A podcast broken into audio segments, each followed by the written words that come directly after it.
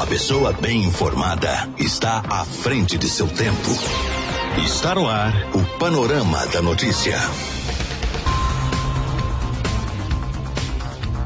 Olá para você, boa tarde. Hoje, quinta-feira, 11 de fevereiro de 2021, está no ar mais um Panorama da Notícia, atualizando que a informação em Rio Paranaíba e em toda a região para você.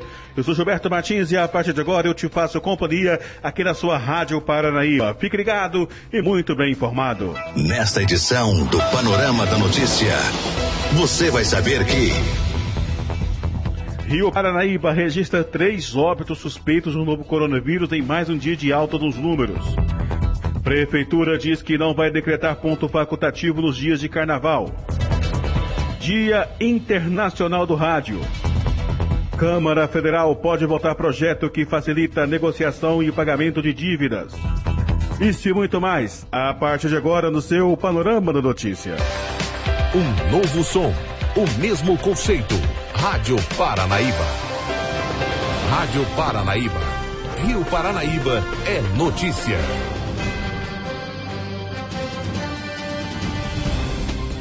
Rio Paranaíba registrou nesta quarta-feira três óbitos por suspeita do novo coronavírus. Segundo as informações, todos os pacientes estavam internados em UTIs e tiveram complicações da doença. Com isso, o município agora aguarda a confirmação de quatro óbitos que, se confirmados, o número de mortes pela doença pode subir para 15. Os casos positivos voltaram a subir, conforme mostra o boletim divulgado pela assessoria de comunicação da Prefeitura Municipal. Foram confirmados seis novos casos, totalizando até o momento 684 casos. O número de casos ativos voltou a subir e chegou a 603 nesta quarta-feira. Até o momento, 606 pacientes se recuperaram da doença e tiveram alto de isolamento domiciliar. Um paciente segue internado em UTI e outro em ala clínica. 24 pacientes aguardam o resultado do exame e 110 estão sendo monitoradas pela equipe de saúde. Já foram descartados 1.869 exames e mais de 3.600 pessoas foram liberadas da quarentena. Em Guarda dos Ferreiros, no entanto, os dados seguem sem alteração.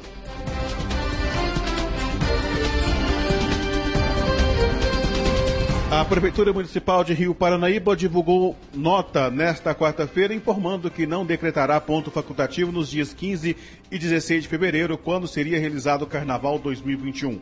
O evento havia sido cancelado no último dia 15 de janeiro e, com isso, o município segue a recomendação do governo do estado, que também não decretou ponto facultativo nesses dias. A medida visa evitar que as pessoas saiam de casa durante o período carnavalesco. O município destaca ainda que, de acordo com o artigo 2 do decreto 537, estão proibida a realização de festas, comemorações, exposições, exibições e eventos que reúnam pessoas em qualquer lugar público ou privado. O prefeito municipal encerra a nota pedindo a compreensão de todos, levando em consideração o momento difícil que o mundo vem enfrentando em saúde pública em razão da pandemia do novo coronavírus. Música, informação, informação. A credibilidade está no ar. Rádio Paranaíba. Rádio Paranaíba. Rádio Paranaíba. Destaques da região do Alto Paranaíba.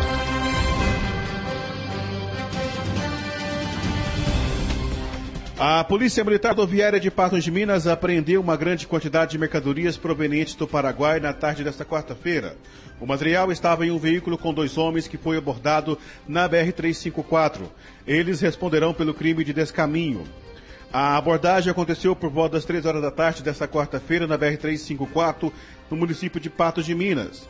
A mercadoria estava em um Chevrolet Compact emplacado em Minas Gerais. A maior parte do material é de telefones celulares e equipamentos de informática. A mercadoria foi apreendida e encaminhada para uma unidade da Receita Federal de Uberaba. Um homem de 46 anos e outro de 22, motorista e passageiro do veículo, vão responder em liberdade pelo crime cometido. Notícias com a credibilidade do jornalismo Paranaíba. 99,5 FM. Rádio Paranaíba. Minas Gerais. É destaque na Rádio Paranaíba.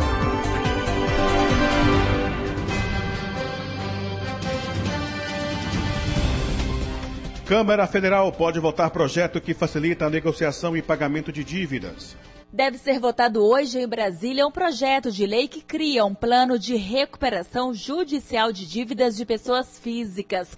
Segundo a Confederação Nacional de Comércio de Bens, Serviços e Turismo, CNC, quase 67% das famílias brasileiras estão endividadas e 11% já não conseguiram quitar os débitos em 2020. Uma das principais propostas do projeto é reunir todos os credores dos superendividados em uma audiência de conciliação extrajudicial.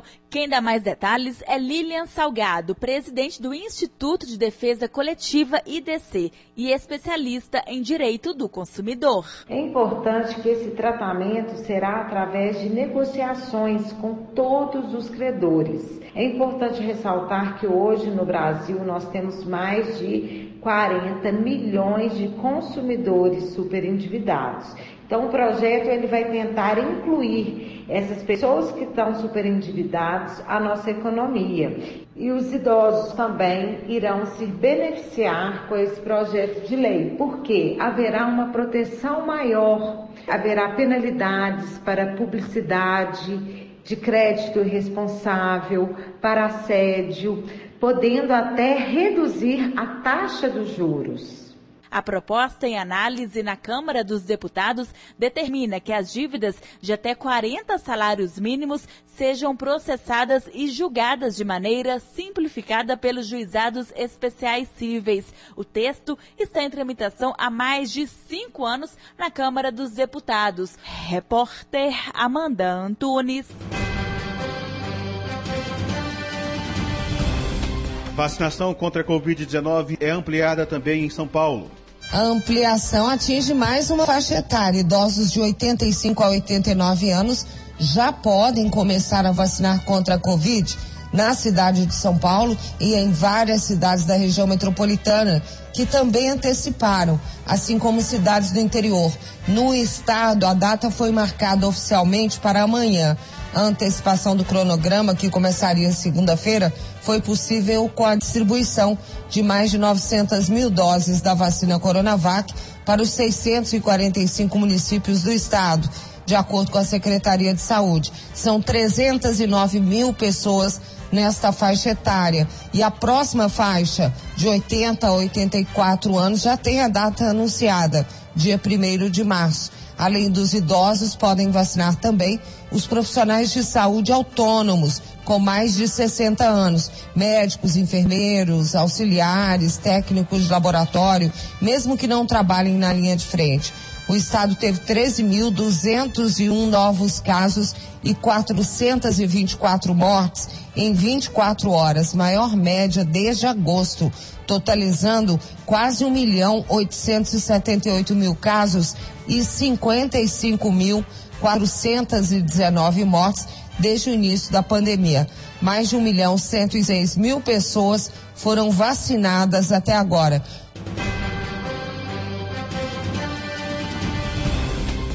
Bailes funk ilegais. Pancadão desafia leis, regras contra o Covid-19 e transforma a vida de moradores em inferno. Pode avisar que 2020 não tem como. Aê, essa noite chegou pra fazer história. Isso é rave, isso é rave de verdade. Vem chegando o final de semana e moradores de alguns bairros e comunidades da capital já ficam tensos, imaginando que nos dias que deveriam ser de descanso não poderão justamente descansar. Bailes funks irregulares têm tirado o sossego de diversos bairros da capital, em especial na Serra, zona sul de Belo Horizonte e no Novo Arão Reis, região nordeste da capital, situação que fica pior em um momento de pandemia. Um morador da Serra que não será identificado e terá a voz distorcida faz um desabafo para Itatiaia. Começa a sexta-feira, Renato às vezes a polícia vem, fica até 8, 10 horas da praça e sai. O baile ele tem hora para começar, é após a meia-noite.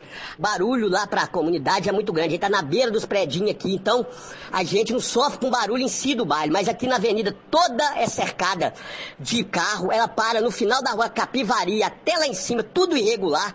Começa 4, 5 horas, aí começa a descer o povo, que vem de todo lugar, de, eu acho que até de Minas Gerais, que não tem condição.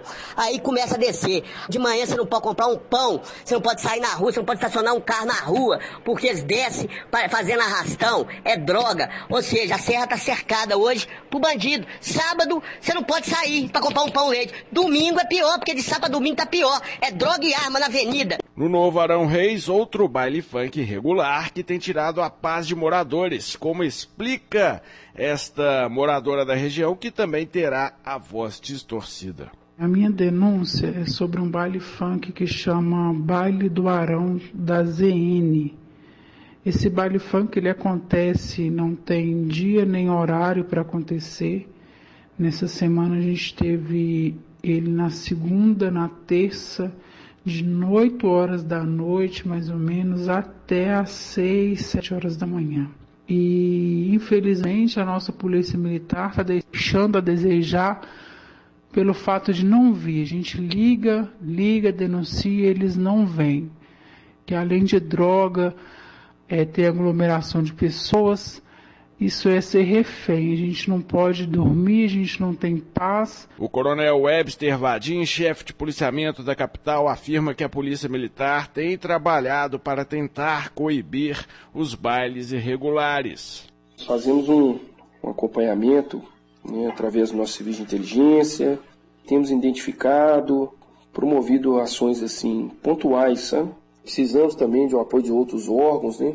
A Polícia Militar não pode estar sozinha nesse momento para criarmos uma forma de regramento, porque esses bailes, quando puder, né, Renato, assim que passar essa situação que nós, todos nós estamos vivendo, a gente tem a condição desses bailes ter banheiro químico, e não aconteçam altas horas, até mais ou menos às 23 horas, enfim, estamos pensando aí numa forma da gente criar uma, uma condição mínima para o futuro Genilson Zeferino, secretário municipal de Segurança e Prevenção da Prefeitura de Belo Horizonte, afirma que o problema exige firmeza dos órgãos públicos. Já sabemos que na Serra, a Praça do Cardoso não é o único local onde acontece os bailes funks. E a gente está de olho na Rua Flor de Maio. E para não ficar só criminalizando os bailes funks, a gente também está muito atento com o que acontece nos bairros organizados.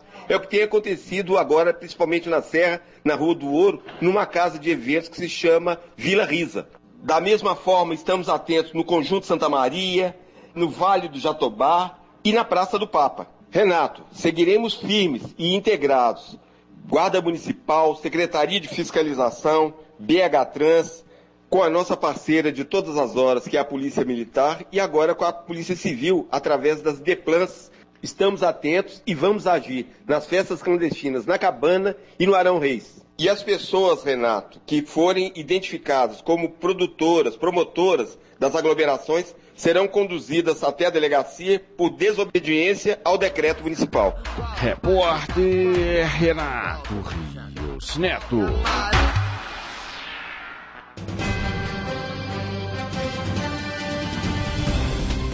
A autonomia do Banco Central avança na Câmara Federal e texto vai à sanção de Bolsonaro. Com a aprovação pela Câmara Federal da proposta que trata da autonomia do Banco Central, o texto segue agora para a sanção do presidente Jair Bolsonaro. O ministro da Economia, Paulo Guedes, acompanhou parte da votação e o presidente da Câmara, Arthur Lira, do PP de Alagoas, comemorou a aprovação da proposta. Que possa ter um Banco Central autônomo, independente e que, de fato, ele cumpra seu papel primário, que é do controle da inflação, manter o equilíbrio da taxa de juros. O maior aliado da geração de emprego e renda é os juros baixos, porque o setor produtivo tende a investir e, mais do que nunca, investidores analisarem o Brasil como a janela de oportunidades. O líder do governo na Câmara, deputado Ricardo Ricardo Barros considera que a medida vai atrair mais investidores para o Brasil. É um projeto que há 29 anos foi apresentado aqui nessa casa, que agora se consolida. Sob a vigilância dos senhores senadores, atuarão os membros da diretoria do Banco Central dentro dos seus mandatos, estabilidade da moeda, controle da inflação, política de reservas cambiais, tudo isso vai permitir juros mais baixos, investimentos maiores, desenvolvimento e emprego para nossa gente. Mas a oposição protestou e votou contra a proposta. O deputado Henrique Fontana, do PT do Rio Grande do Sul, diz que se trata de atender ao mercado financeiro e não à população brasileira. Porque, na verdade, é um projeto de subordinação do Banco Central aos interesses deste mercado altamente especulativo que os grandes bancos dominam, manipulam no nosso país. Quem emite títulos da dívida pública é o Tesouro Nacional. E, portanto, o Banco Central deve proteger o interesse público, que é quem paga os prejuízos de eventuais movimentações feitas pelo Banco Central. A ideia de um Banco Central com total autonomia é uma ideia totalmente antidemocrática. Ela quer retirar a política monetária do controle da sociedade e é a sociedade, através de um voto democrático, que tem que definir que política monetária quer, que tipo de desenvolvimento, que tipo de geração de emprego, e é isso que está em disputa aqui. Querem blindar a política monetária da vontade real da maioria do povo. Na prática, o Banco Central, que hoje é vinculado ao Ministério da Economia, se transforma em autarquia sem subordinação a nenhum ministério. O presidente do BC e oito membros da diretoria colegiada continuarão sendo indicados pelo presidente da República e sabatinados no Senado, mas passam a cumprir mandatos fixos de quatro anos com regras próprias de nomeação e demissão. A cada semestre serão produzidos relatórios de inflação e de estabilidade financeira para a análise do Senado. De Brasília, Gabriela Speziale. Pacheco defende a volta do auxílio emergencial sem criar um novo imposto. O presidente do Senado, Rodrigo Pacheco, está negociando com a equipe econômica e também no Congresso Nacional para buscar uma forma de retomar o pagamento do benefício. O valor das novas parcelas do eventual pagamento do auxílio emergencial ainda não foi definido. Pacheco ressaltou que a reforma tributária prevista para ser aprovada ainda este ano no Congresso deverá simplificar a cobrança de impostos no país e avaliou que este não é o momento de criar um novo tributo criação de imposto é sempre algo traumático, né? especialmente à luz da discussão de uma reforma tributária que tem que ser muito mais ampla. O momento de se dimensionar criação ou extinção de tributo é na reforma tributária. Então nós vamos buscar uma solução com fundamentos econômicos sem que haja necessidade da criação de impostos. Pelo menos esse é o ideal de se fazer. O discurso foi feito após a equipe econômica do governo revelar que dava possibilidade da criação de um imposto temporário para financiar o auxílio emergencial este ano. O senador Carlos Viana, do PSD de Minas Gerais, defendeu o pagamento de um auxílio fixo aos brasileiros e fez um apelo ao presidente Jair Bolsonaro para buscar meios de financiar o benefício que ele, nesse momento, lidere uma grande campanha, que lidere um pacto em todo o Brasil, para que nós encontremos uma forma de ajudar essas famílias, esses brasileiros, sem colocarmos em risco as contas do país. Chamamos toda a sociedade brasileira, os bancos, o setor produtivo, o próprio governo, o parlamento, um pacto nacional para que nós possamos, com a reforma tributária vindoura, que Vossa Excelência já colocou como necessária aqui, dentro dessa reforma, encontrarmos a possibilidade de financiar essa renda mínima, que daqui para frente não será mais um auxílio emergencial. Nós temos que ter uma renda mínima no Brasil para a dignidade de todos os brasileiros presidente do Senado, Rodrigo Pacheco, confirmou para hoje a sessão de debates temáticos que contará com a presença do ministro da Saúde, Eduardo Pazuello. Durante a reunião prevista para começar às três horas da tarde, Pazuello irá explicar quais medidas estão sendo adotadas pelo governo federal para promover a vacinação em massa no país contra a Covid-19.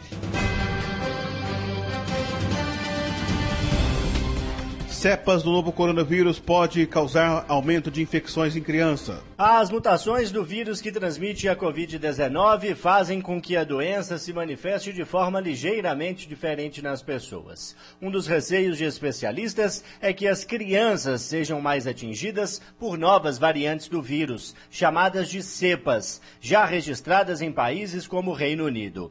Por lá, aumentou consideravelmente o número de crianças internadas com síndromes relacionadas ao coronavírus. No Brasil, o temor vem da cepa P1, identificada primeiro em Manaus e que já aparece em outros pontos do país. Infectologista e professor da Faculdade de Medicina da Universidade Federal de Minas Gerais, Unai Tupinambás analisa. Em relação a essas cepas e as crianças, a cepa B17, ela já é uma cepa dominante quase em toda a Europa. Nos países Israel, Itália, por exemplo, e mesmo na Inglaterra, há um aumento de transmissão entre crianças e mais crianças adoecendo. Então nós temos que tomar cuidado, que essa cepa pode sim causar doenças sintomáticas em crianças. Mas eu repito, se nós mantivermos aquelas medidas farmacológicas, a lavação de mãos, é evitar aglomeração e o uso de máscaras corretamente, a gente evita também a infecção por essas cepas. Nós ainda não sabemos quais são as cepas que estão circulando em Belo Horizonte. O CT Vacinas da UFMG está trabalhando turnamente para editar aquelas amostras que foram sequenciadas. É, a gente acredita que já deve estar circulando aqui as cepas do P1, que é aquela cepa de Manaus, ou tal pode estar circulando aquela cepa P2, que é uma cepa parecida com a de Manaus, que teve uma origem, primeiro caso identificado em Macaé, no Rio de Janeiro. Ouvimos o professor da Faculdade de Medicina da UFMG, Unai Tupinambás. Repórter João Felipe Lolli. Respira dor. Conheça a história de famílias que perderam parentes para o Covid-19. Boletins epidemiológicos, atualizações em 24 horas, recordes de casos, recordes de mortos. No último ano, nos acostumamos com os números e, por vezes, nos esquecemos que por trás deles existem pessoas, existem famílias. As 16.233 vítimas da Covid-19 em Minas Gerais são muito mais do que apenas estatísticas. São avós, são pais, são mães, irmãos, filhos. São parentes que deixam saudade, que deixam sonhos e que têm histórias. Nayara Neves, de 29 anos, viveu essa dor duplamente ao perder o irmão Thales, de 22 anos, e o pai Vander, de 49, com apenas um dia de diferença. Os sintomas do meu irmão manifestaram primeiro. E meu pai, na verdade, ele não quis assumir porque ele estava tão preocupado com o filho, mas tão preocupado que ele tá assim, não, eu depois. Só que foi assim, bem simultâneo. Dois eram tão ligados, tão ligados, tão ligados, que até a forma da morte deles foram iguais, iguais, iguais, iguais. Meu irmão faleceu na quarta-feira às 11 da manhã. Meu pai na quinta-feira às 11 da noite. É um momento muito difícil, assim. Igual minha avó é viva, ela perdeu o filho e o neto. Minha mãe perdeu o filho e o marido. Eu, o pai e meu irmão. Então, um intervalo de tempo tão curto, um num dia, outro no outro, foi assim, uma das coisas mais cruel que eu já vi acontecer, sabe? A cantora Brisa Tawane também vive o sofrimento. Ela perdeu o irmão, colega de profissão, Rafael Aster, de 32 anos. Brisa conta que o irmão estava prestes a se casar. Ele tinha o sonho de ser pai. Com obesidade, hipertensão e diabetes, Rafael temia pelo pior. Rafael era um menino, uma alma assim extraordinária, uma pessoa maravilhosa, um rapaz sonhador. As pessoas elas julgam muito as vítimas, mas quem tem consciência de que é de risco toma todos os cuidados possíveis. A gente não sabe se ele contraiu isso num supermercado ou num descuido ao passar um cartão, mas a verdade é uma só. O Rafael se cuidou muito quando ele morreu a minha cunhada pegou a música Não Aprendi a Dizer Adeus como música da dor dela. E realmente é, é, é muito difícil a gente aprender. Não tem nada pra dizer, silêncio vai falar comigo. Eu sei guardar a minha dor, e apesar de tanto amor, vai ser.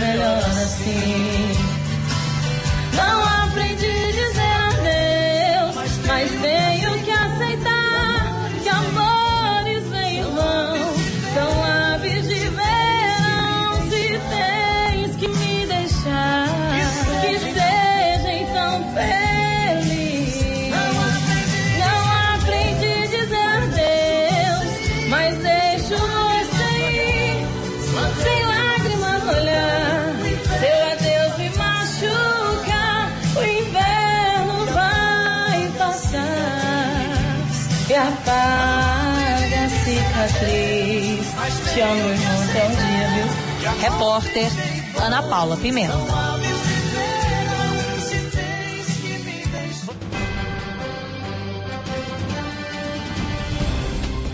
Mais de 100 milhões de brasileiros tiveram dados expostos. Mais de 100 milhões de brasileiros podem ter tido seus dados de celulares vazados. A suspeita é da empresa de segurança cibernética PSafe. As primeiras suspeitas são de que os dados seriam de duas operadoras de telefonia, mas a empresa ainda não conseguiu confirmar. Ainda de acordo com a empresa, foram quase 103 milhões de números vazados. Estão disponíveis informações como CPF, número de celular, tipo de conta telefônica, minuto os gastos em ligação e outros dados pessoais. Essas informações estariam disponíveis para venda em um mercado clandestino de hackers por cerca de 12 mil reais. A empresa identificou outros dois vazamentos, um envolvendo 223 milhões de CPFs e um outro com informações mais detalhadas de 140 milhões de pessoas. Neste último, foram vazados dados como telefone, formação acadêmica, salário, endereços e até fotos. De Porto Alegre, Rafael. Rafael Ferri.